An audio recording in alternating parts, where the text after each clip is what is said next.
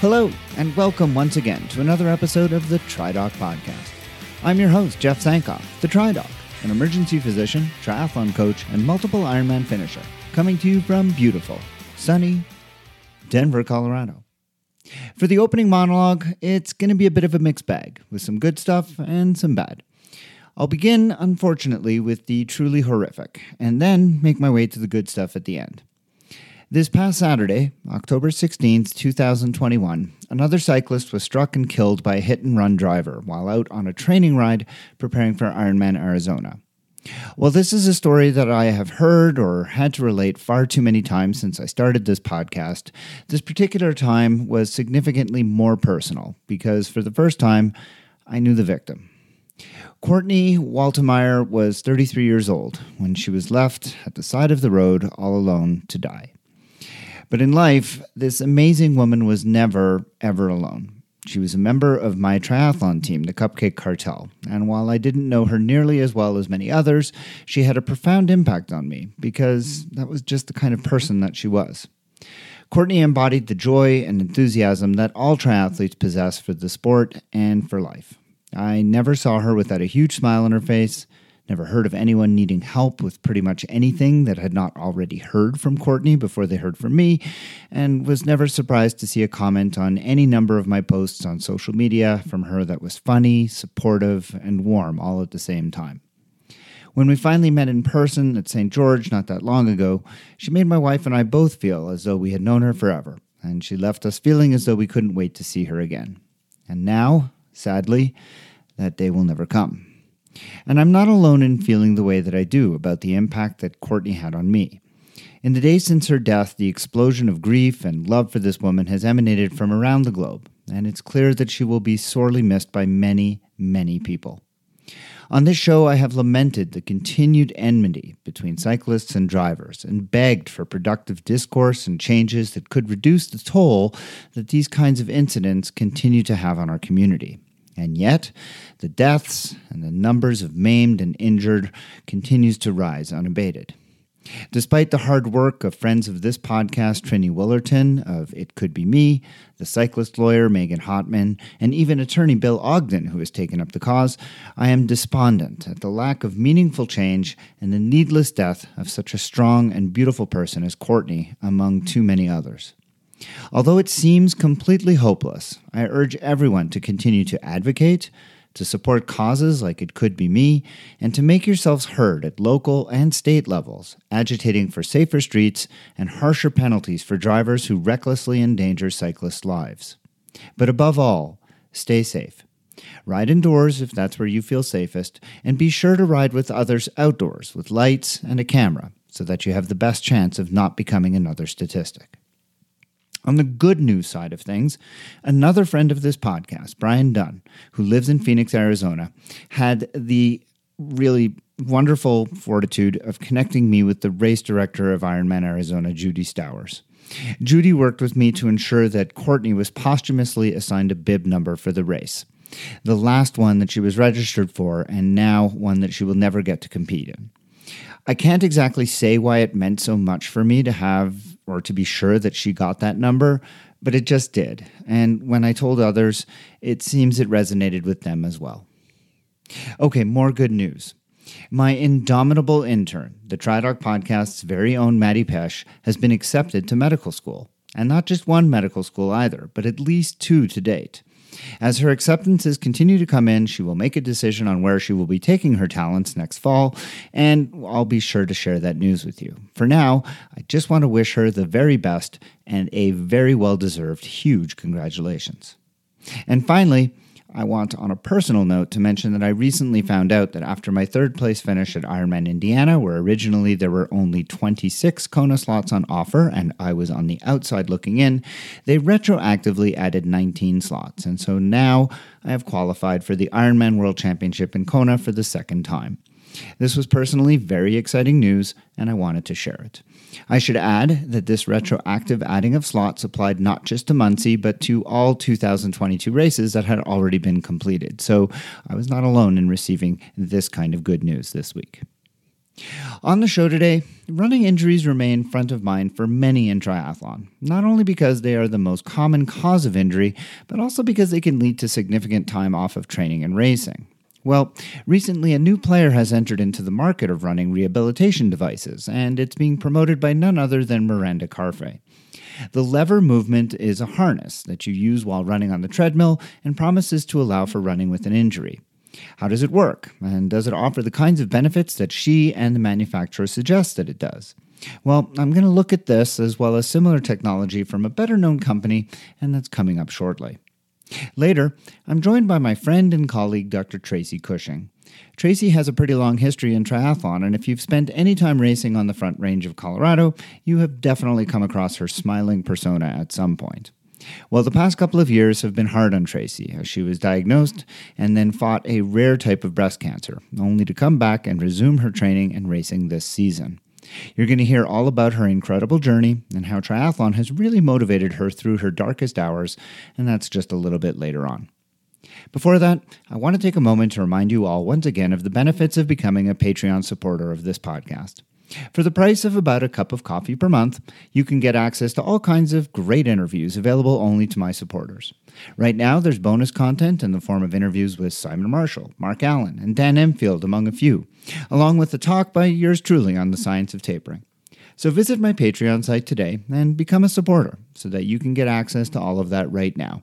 That URL again is patreon.com forward slash TriDoc podcast. And as always, Thanks so much in advance just for considering.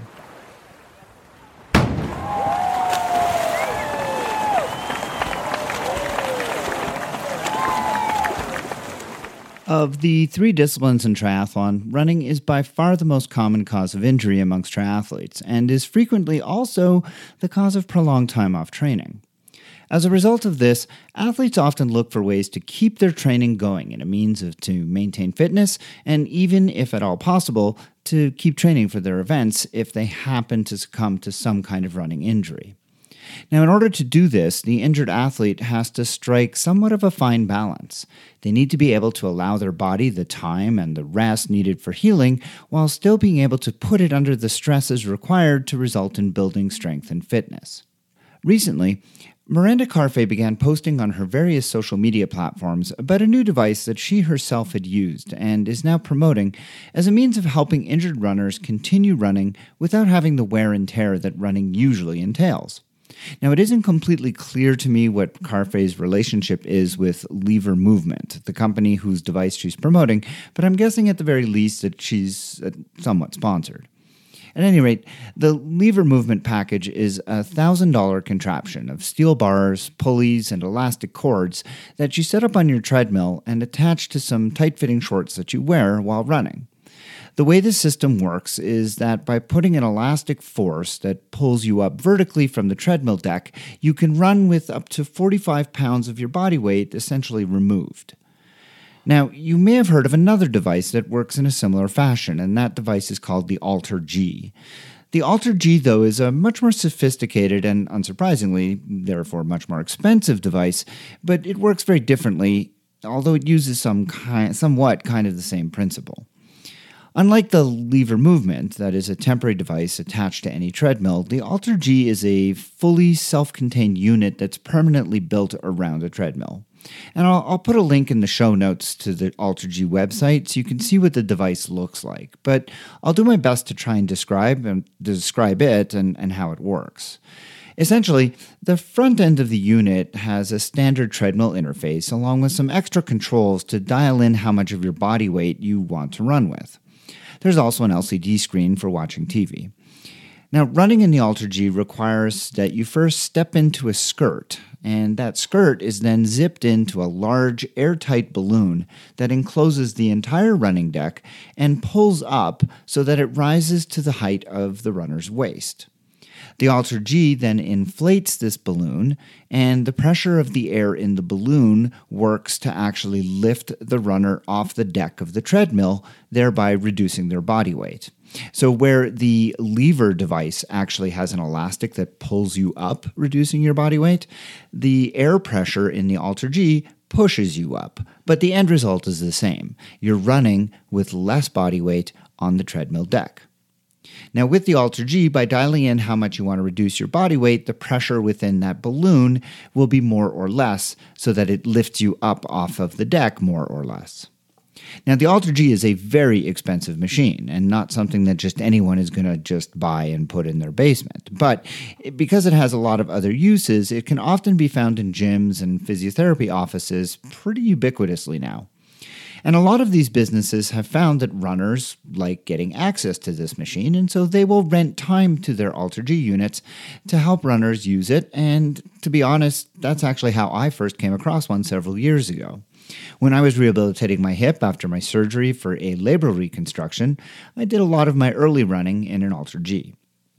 Now, on the Lever Movement website, that's the device that Carfrae's been uh, advertising, they have a statement that reads that their technology has been studied, quote, extensively and shows benefits, end quote.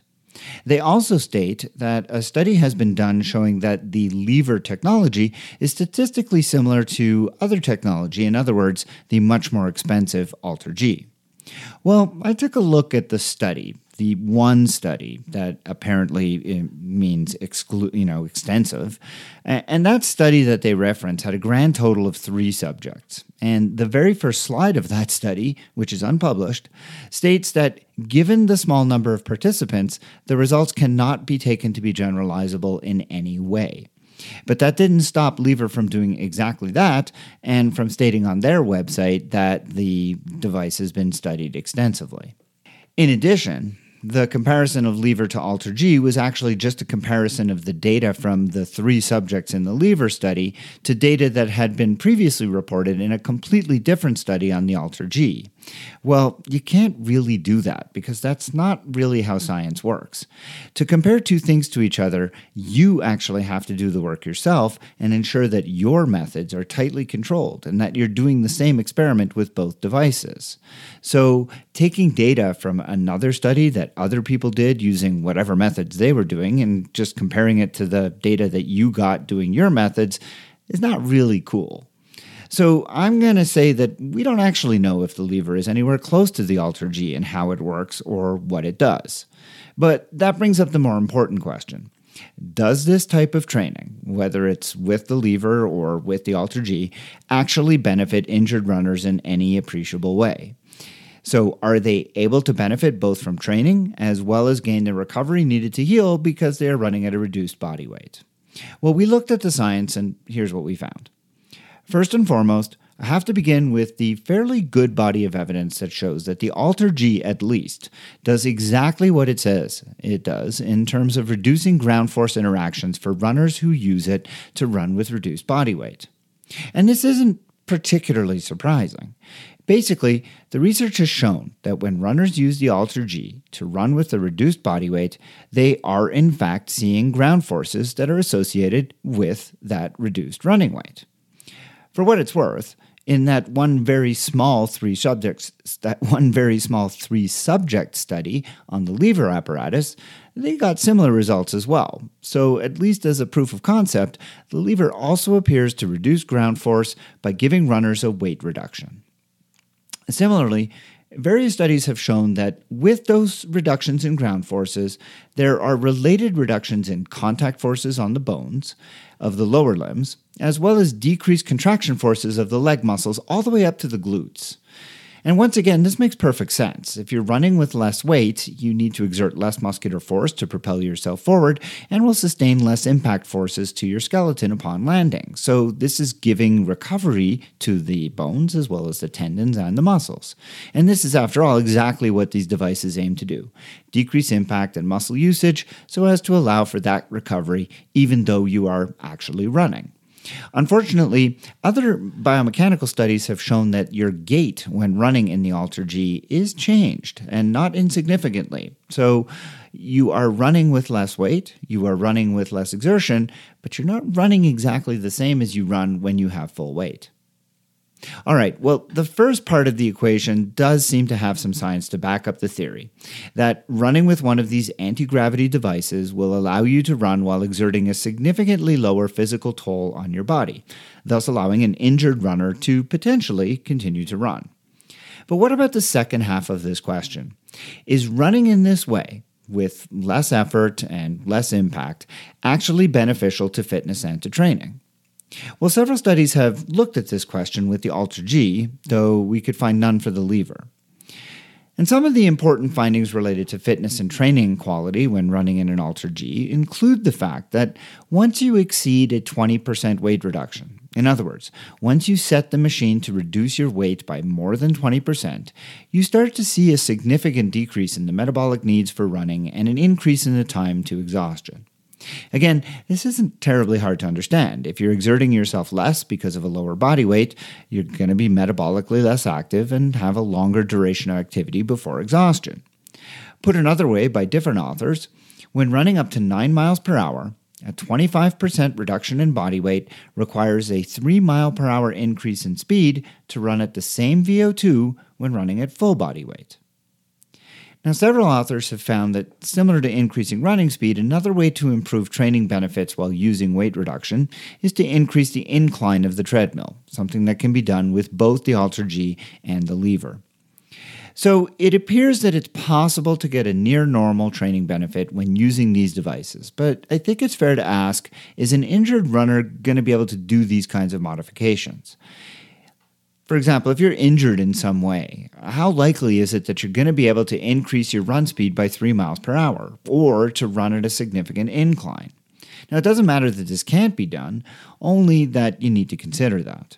Also, if you're running on these devices at 20% weight reduction, where your metabolic needs are pretty much equivalent to running with no weight reduction, then the question becomes do you really need to be running with any rate reduction at all? Now, as I mentioned earlier, the lever is a $1,000 device, and the Alter G requires some coordination in order to find the location of one and then to be able to rent the time. Well, what happens if you don't have access to either of these things but really want to continue running with reduced weight while injured? Well, you can rest easy because all is not lost if you decide that both of these options seem somewhat unattainable. Because as a triathlete, you already spend a fair amount of time in the pool. And it turns out that deep water running confers many of the same benefits as both of these more complicated and expensive modalities. A couple of pretty good studies have looked at the benefits of deep water running and shown that if done properly, this activity can confer some real training benefits while exposing the body to essentially zero ground forces and allow for maximal recovery. Now, there is a caveat here, and that is that by doing water running correctly takes some practice, and when it's not done right, it tends to be far less productive. The researchers who have looked at this have shown that to do this properly, you need to use some kind of buoyancy device, preferably a flotation belt of some kind, and that doing so reduces the amount of upper body work being done in order to keep yourself afloat and shifts the work to the lower body, which is really what you want. They also showed you need to exert yourself harder when water running in order to get the same benefit as running on land, but that if you can do so, you can achieve similar heart rate and oxygen consumption while activating pretty much the same muscles that you would if you were actually running on land. In the end, water running is a very viable strategy for the injured runner, as it will allow for higher intensity without any stress whatsoever on the skeleton. Neither will you see any stress on the tendons or the muscles that might be injured. But, and I will be the first to admit this, water running can be insanely boring and does require more upper body use than running on land. So, where does all of this leave us? Well, clearly, both the Alter G and the lever movement devices offer anti gravity options for runners who are injured who wish to rehabilitate themselves in a manner that allows them to continue running while decreasing stress to their injured selves. The efficacy of that running is clearly it's going to be fairly significantly diminished, though you can really increase your pace or the incline of the treadmill. Well, in that case, you're not going to see as much of a diminished return. But given injury, this just might not be possible. Now, when factoring in the cost and inconvenience of both the Alter G and the lever, deepwater running begins to look increasingly attractive, despite its mind numbing nature. But again, given the fact that waterproof audio devices are now so ubiquitous, and you have high quality podcasts like, say, I don't know, this one to entertain you, well, water running really not be so bad after all, and is definitely a very viable alternative. Well, do you have a question about anything I've talked about in this segment, or do you have a question that you'd like me to consider answering on a future podcast? Well, I hope that you'll send it to me at tri underscore doc at icloud.com.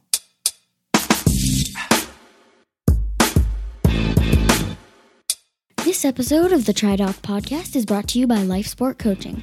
Led by Ironman Master Coach Lance Watson, Life Sport Coaching has coaches all over the world, including the TriDoc. Our coaches bring diverse backgrounds and a wealth of experience to help you reach your triathlon and multi sport goals. If you are ready to take your racing to the next level, consider Life Sport Coaching, where you can meet other athletes in group workouts and camps, and consult with our team nutritionist. Learn more at lifesportcoaching.com.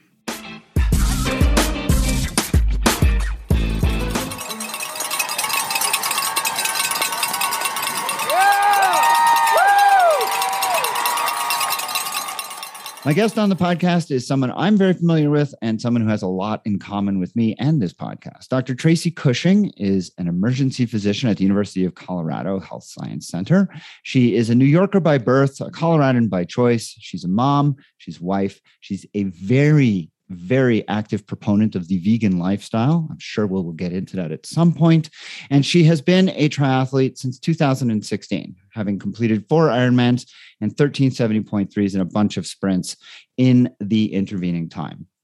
Unfortunately, in the last year, she's gone through a lot of personal turmoil, which we're going to get to when we uh, chat very brief uh, in a very short time here.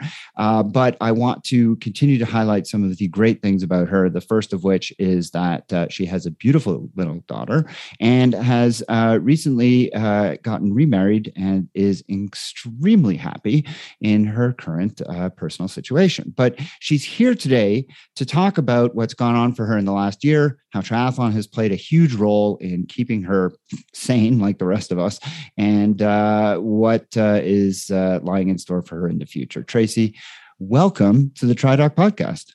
Thank you so much, Dr. Sankoff. It's great to be here. so, um, let's start first. I just want to talk about triathlon. So, what got you to the sport in the first place? A colleague that you know, uh, Dr. Mike Breyer, um, on his Ironman journey, and I was just chatting with him about it at work. And I remembered, I think I said out loud, 140 miles seems like a ridiculous thing to do. And it just seemed, it just seemed incredible. And uh, and I said, but I could probably do something a little shorter. And running was starting to take a toll on my body as I was getting older. And so I thought, well, biking and swimming would be a nice addition to running. And signed myself up and I did the Boulder Peak in 2014. That was really my first triathlon, but it was kind of a kind of a mess and I finished and I loved it and I got hooked, but uh, I wouldn't say I was well prepared. I would say my first real try was in 2016.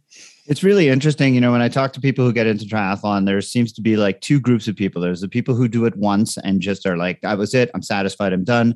And then there's people like you and me who do it the first time and just get absolutely hooked and just can't wait to do another one. And it really becomes a lifestyle and something they keep doing. And, and clearly for you, that has been the case. We have seen each other on the course many times and you have always got the hugest smile. You are always enjoying yourself. And I love that about you when you are racing because it doesn't matter how the day is going, you are always making the most of it. Um, how do you?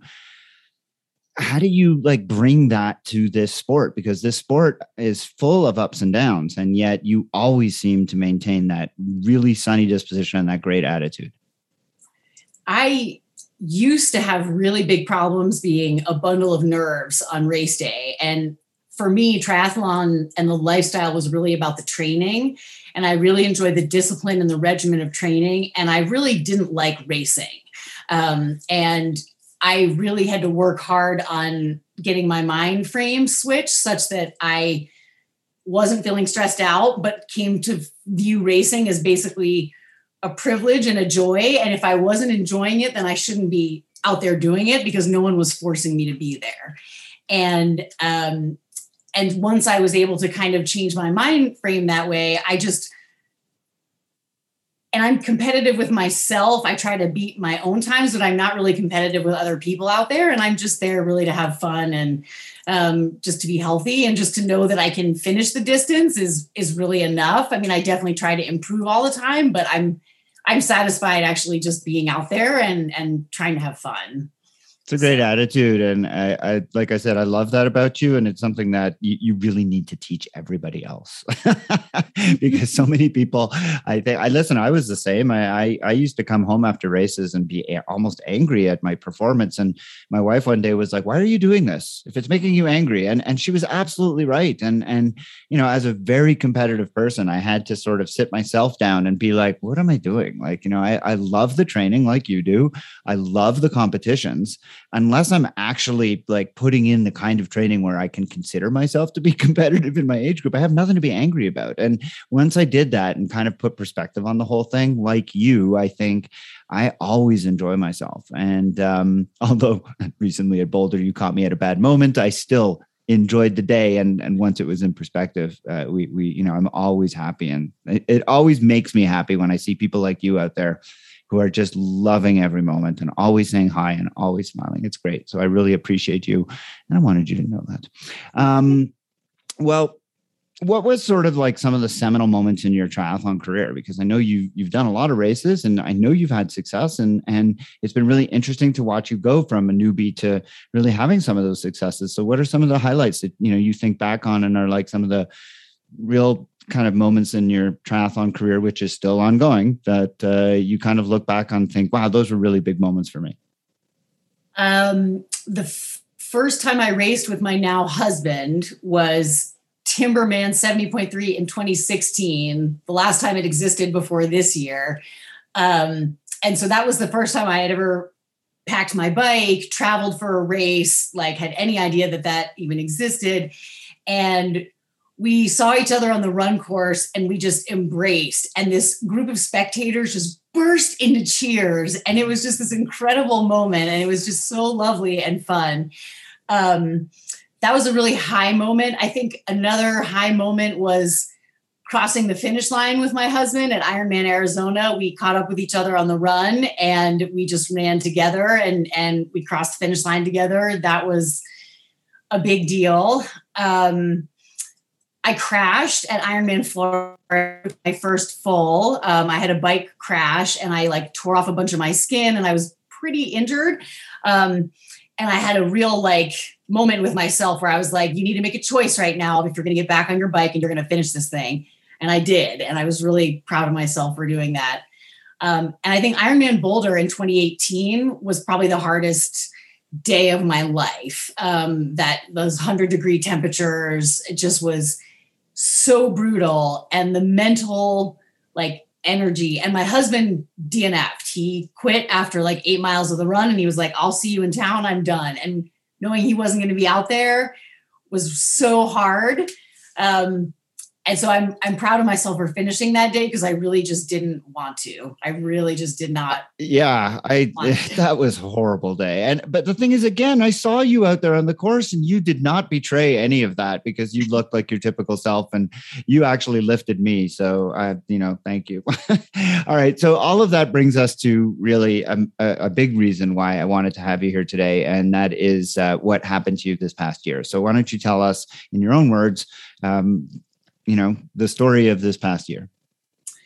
Okay um, so I, I, would say first off working on the front lines of covid um, was pretty rewarding actually. I had a good year and i felt really good in 2020 and uh, kind of enjoyed not commuting for other things and and was actually having a pretty good year despite the world sort of imploding. Um, and then kind of in november of 2020 i sort of felt a lump in my breast and the doctor and me like got a little nauseous and was like ooh ooh that's not right. But the patient and me said oh i'm sure it's nothing. I'll just wait a couple months and i'm sure it'll go away and it'll be fine. And i've had normal mammograms every year since i was 40 so i'm sure it's fine. Um, and then in in january i did a really hard workout and then i got in the sauna and I laid down and I could see like dimpling in my breast area where the lump was. And I knew that it was bad. Um, so I got myself in for an ultrasound and a biopsy, and at the end of January, was diagnosed with um, invasive lobular breast cancer, which is the rarer of the breast cancer kinds. And uh, it was a 3.4 centimeter tumor, um, which is pretty big in a lady who has pretty who had pretty small boobs. Um, so, um, and then from January onward, it's just been a whirlwind of diagnoses, treatment options, surgeries. Um, and the whole nine. I opted for a double mastectomy, uh, which I had in March with no reconstruction. And that's a whole other story. Um, and then I opted for surgical menopause in April because I didn't want to take drugs to put me into menopause. I'm 45 and I was knocking on the door anyway. And I figured it may as well be really, really sure that I have no more estrogen left since my tumor was estrogen positive. And uh, so went into menopause mid April gave up my plans for Ironman Coeur d'Alene shortly thereafter, and which was uh, another hundred plus degree day. So maybe you know not a bad thing. I don't feel terrible about missing that one. That's for sure. And uh, so now I take a, a, drug called letrozole that I'll be on for seven to ten years to hopefully prevent my cancer from coming back. So let's just back up just a little bit for some of the listeners who probably aren't going to be savvy with a lot of the stuff you just said. So, uh, breast cancer, the most common types of breast cancer are either adeno or ductal. Uh, and those are the ones that most people are familiar with. Um, they tend to be fairly aggressive, but are pretty treatable these days. And then you mentioned the genes. Uh, the BRCA gene is something that a lot of people will have heard of. That's a familial one. And when there's a BRCA positive, it means that it's very aggressive and will often appear in other organs and therefore mandates removal of the ovaries as well as the other breast. Now, you had a cancer that, as you said already, was a fairly rare one, which is lobular breast cancer. I'm not an oncologist myself. And so I don't even know much about that one. So could you tell us a little? bit uh, in terms of lobular breast cancer, in terms of its prognosis uh, globally, not not your prognosis, but just global prognosis, and then also um, the standard treatments. Is it standard to have removal of the ovaries, etc.? Sure. So their basic anatomy of, of the breast, you have ducts that carry milk to the nipple when you have a baby, and the milk is formed in lobules. And so the types of cells that make milk can lead to lobular breast cancer, just like the ductal, as you mentioned, comes from the ductal cells. So typically, lobular is associated with pregnancy. Um, I personally went through a change where I went from like I was a B cup before pregnancy, I was almost an E cup during pregnancy. So my breasts underwent incredible hormonal changes during pregnancy, which probably contributed to my developing lobular breast cancer. Um, and that type, unfortunately, as I mentioned, I had normal mammograms every year since the age of 40 because it doesn't tend to calcify, which are the things that you can see on a mammogram that are abnormal. And so it doesn't show up on a mammogram. And so, despite doing all the good screening, I was lucky enough that my breasts were small enough that I could feel the lump myself because it was completely undetectable on a routine mammogram. Um, and because of that, unfortunately, lobular cancers tend to present later because they're missed on screening mammograms. So I was lucky to have found mine when it appears not to have spread outside of my breast, um, which is great. The crappy thing about lobular is that it tends to recur later than ductal. So my window of surveillance and anxiety is 15 years instead of 10. Um, and it does tend to come back in the other breast as well, which ductal doesn't seem to do. So for me, um, I had a big tumor in a small breast. I had a chance of it coming back on the other side. And one thing my medical oncologist said that really struck with me was she said the women that she sees that are most unhappy with their outcomes, it's because of asymmetry. So if you have only one breast, it's really hard to dress for that.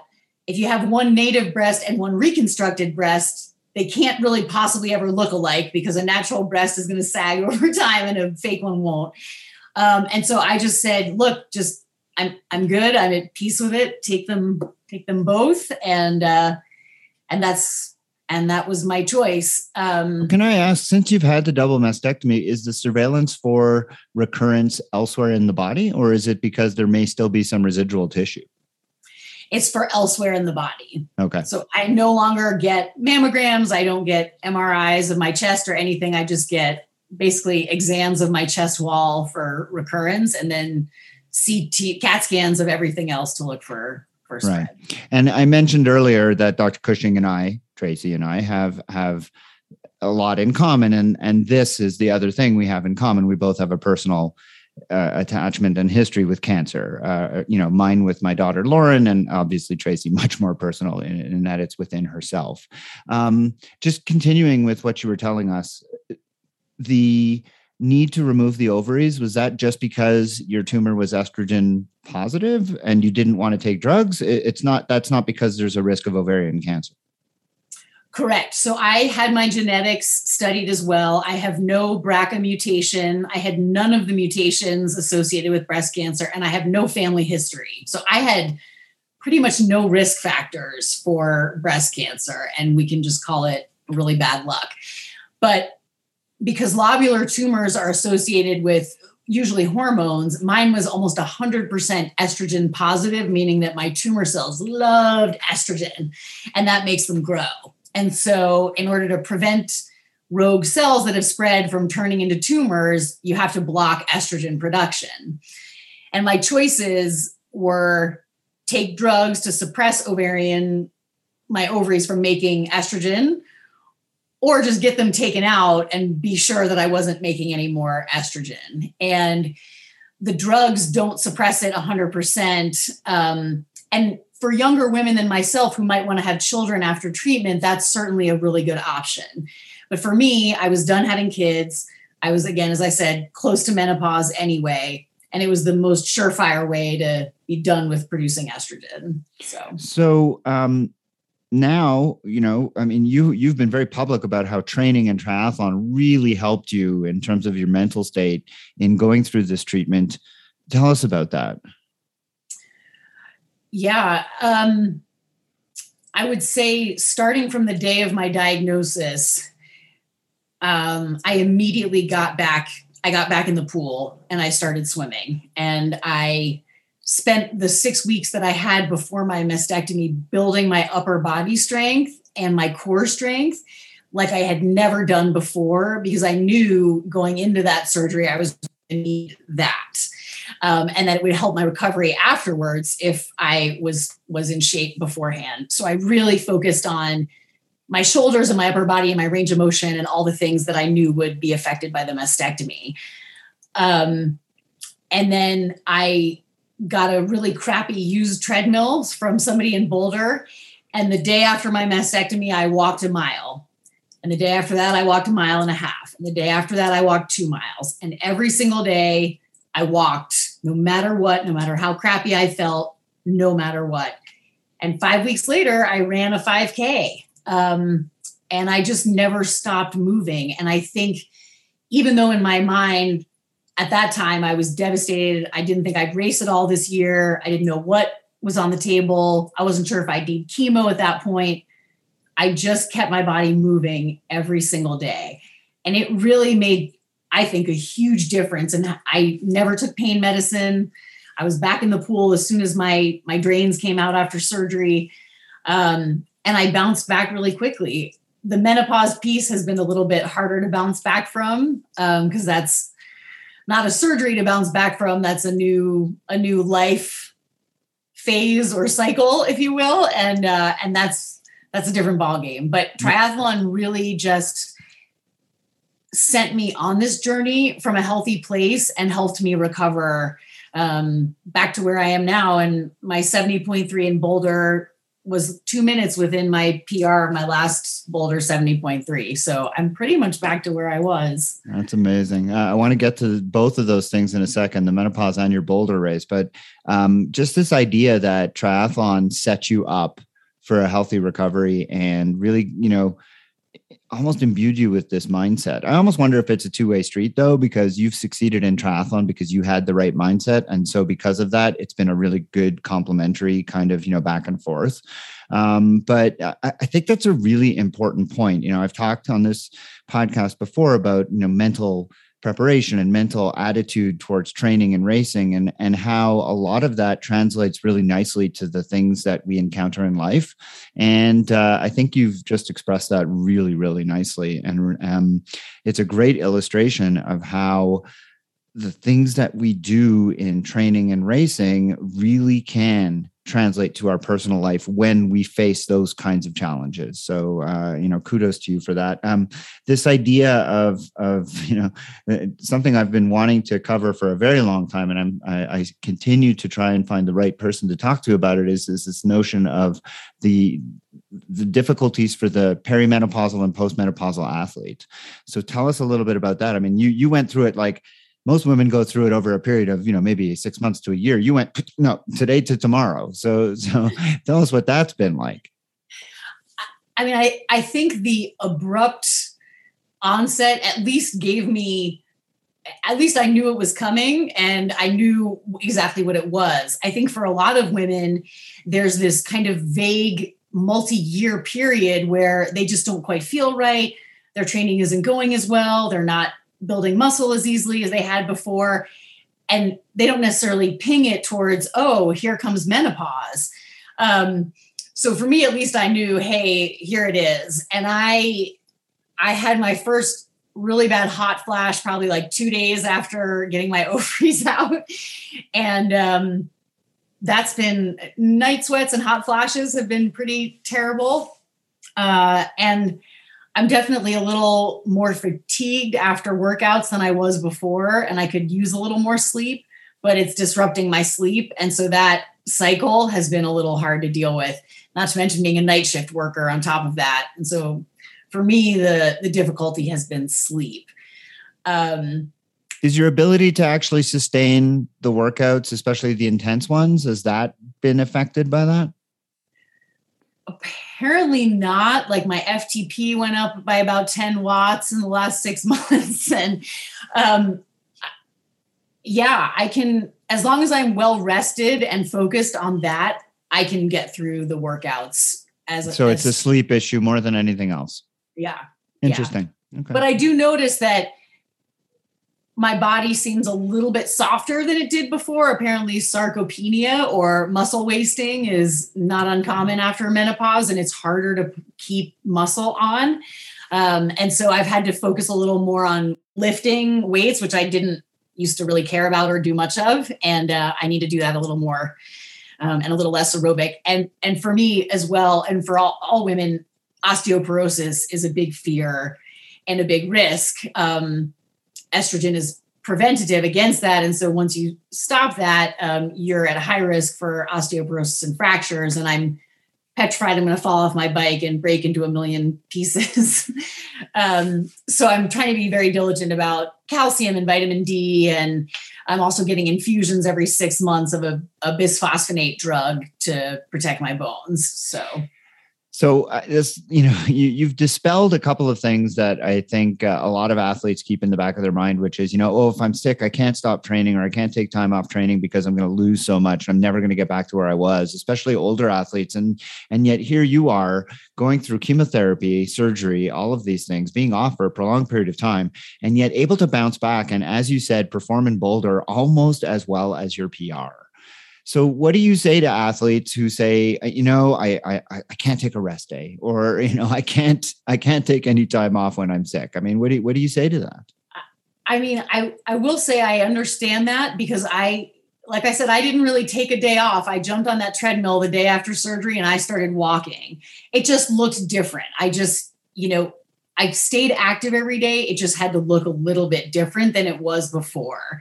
Um, and I just had to be okay with that and recognizing that for a few weeks or months, things weren't going to quite look the same. The first pool workout I had after my mastectomy, I cried. It was so humbling. It was like I had never swam before.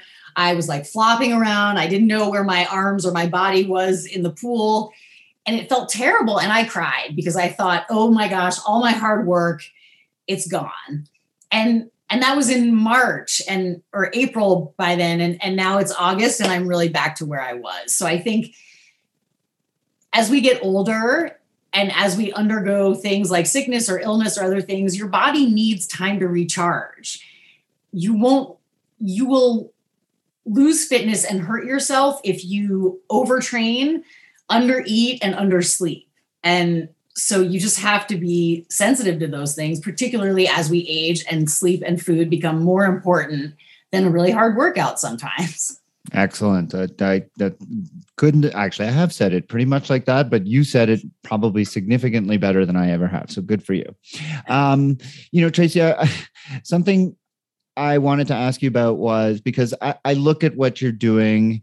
I look at like frankly, I look at what Lauren's doing coming back from her cancer similarly and doing like just great things. And you know, part of me wants to say it's really inspirational, but at the same time, I have had athletes who are physically challenged. Uh, Laurel Graham, Liz McTiernan have both been on this podcast before, and I've spoken to them about this, and they both told me that they they do they really find being inspirational to be somewhat abhorrent to them. They don't like that because it, as far as physically challenged athletes go, they feel that they're doing exactly what you know um, able-bodied athletes are doing, and they shouldn't be considered an inspiration because they're doing the same thing as everybody else is. I'm curious, as a cancer survivor, are you okay with this concept that what you're doing is inspirational, or would you rather it just be no this is just me doing me and and you know not everybody should aspire because not everybody's going to be able to to do the same. Uh, you know, how do you sort of you know process that?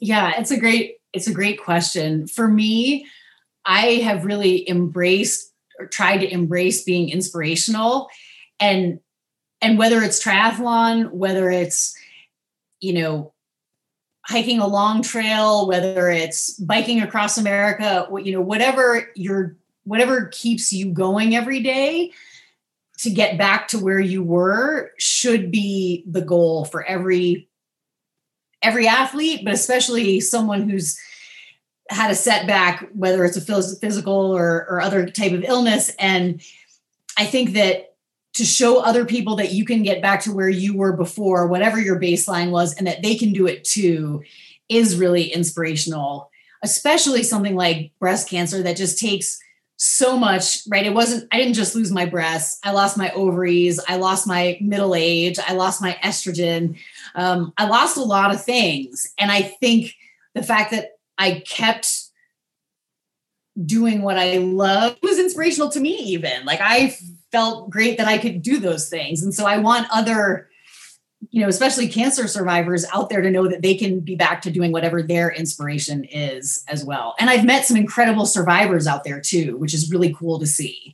Um, and so that's, that's awesome. been that's been neat. Well, you're an inspiration to me, that's for sure. I I I, I like I said, can't say it enough. Love seeing you out there, and I look forward to seeing you again. What What's next for you? Uh, I'm relaying the Harvest Moon up here on September 11th, uh, and then I'm racing Worlds in St. George. Oh, then, great! So I'll see you out there. That's exciting. Yes. Well, they condensed it to one day, so we'll be out there together. Great. And then I have Cozumel six days later, uh, the 70.3. So this will be exciting. I've never done back to back 70.3s. Um, so it'll be it'll be interesting. St. George is just going to be strictly for fun and for the experience, and uh, and then hopefully Cozumel will be a, a more intense. I, I don't want to I don't want to dash your your enthusiasm, but that run course. It, not really fun. But but everything else about the day is going to be pretty fun so. You know what? I'm okay walking. Like i'm really okay with that. I have come to a zen place with triathlon where like it's about the experience. I'm going to enjoy those red rocks and it is beautiful. Honestly, it's a magnificent yeah. course. You're going to love it. It's really nice out there. Um, now, since you've been back, I've seen you on the podium several times. So let's hear it. I want to hear what you've done because, uh, you know, not at the 70.3 level, but at some local races here, you've done very well. So let me hear what you've done, Miss Cancer Survivor, just back from chemotherapy and then surgery. Um, I took second place in my age group at uh, the Sunrise Sprint, which is a big race. Which is a big race. I think I also took second at the Colorado Tri Sprint. Um, and I took second at Outdoor Divas uh, and at Tri Boulder in the sprint. So I seem to Excellent. like second place on the podium. Excellent. Well, uh, I love hearing all of that. I love hearing your story and love hearing that you are well. Uh, and uh, we will continue to follow your story. I have uh, Tracy's links uh, to her Instagram where you can her, uh, you could see all what she's doing to crush cancer, and that will be in the show notes. Tracy Cushing, thank you so much for joining me on the TriDoc podcast for this uh, really entertaining conversation and uh, very personal. I really appreciate uh, you sharing all of this. Well, thanks for having me. Thanks for taking an interest. I know you have a personal interest in this subject, unfortunately, but uh, it's uh, it's really good to be here. I appreciate it. Now, obviously, that interview was recorded some time ago. I can tell you that Tracy successfully completed not only the World Championships, but also the 70.3 in Cozumel, where she had an outstanding time finishing 14th in her age group.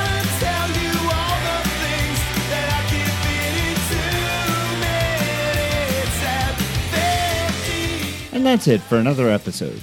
The TriDoc podcast is produced and edited by me, Jeff Sankoff, along with my indomitable intern and soon to be medical student, Maddie Pesh. You can find the show notes for everything discussed on the show today, as well as archives of previous episodes at tridocpodcast.com. Do you have questions about any of the issues discussed on this episode, or do you have a question that you'd like me to consider answering on a future episode? Well, send me an email at tri underscore doc at icloud.com. If you're interested in coaching services, please visit try.coaching.com or lifesportcoaching.com, where you can find a lot of information about me and the services that I provide. You can also follow me on the TriDoc Podcast Facebook page, TriDoc Coaching on Instagram, and the TriDoc Coaching YouTube channel, where you'll find a video version of the interview that I had with Dr. Tracy Cushing on this segment.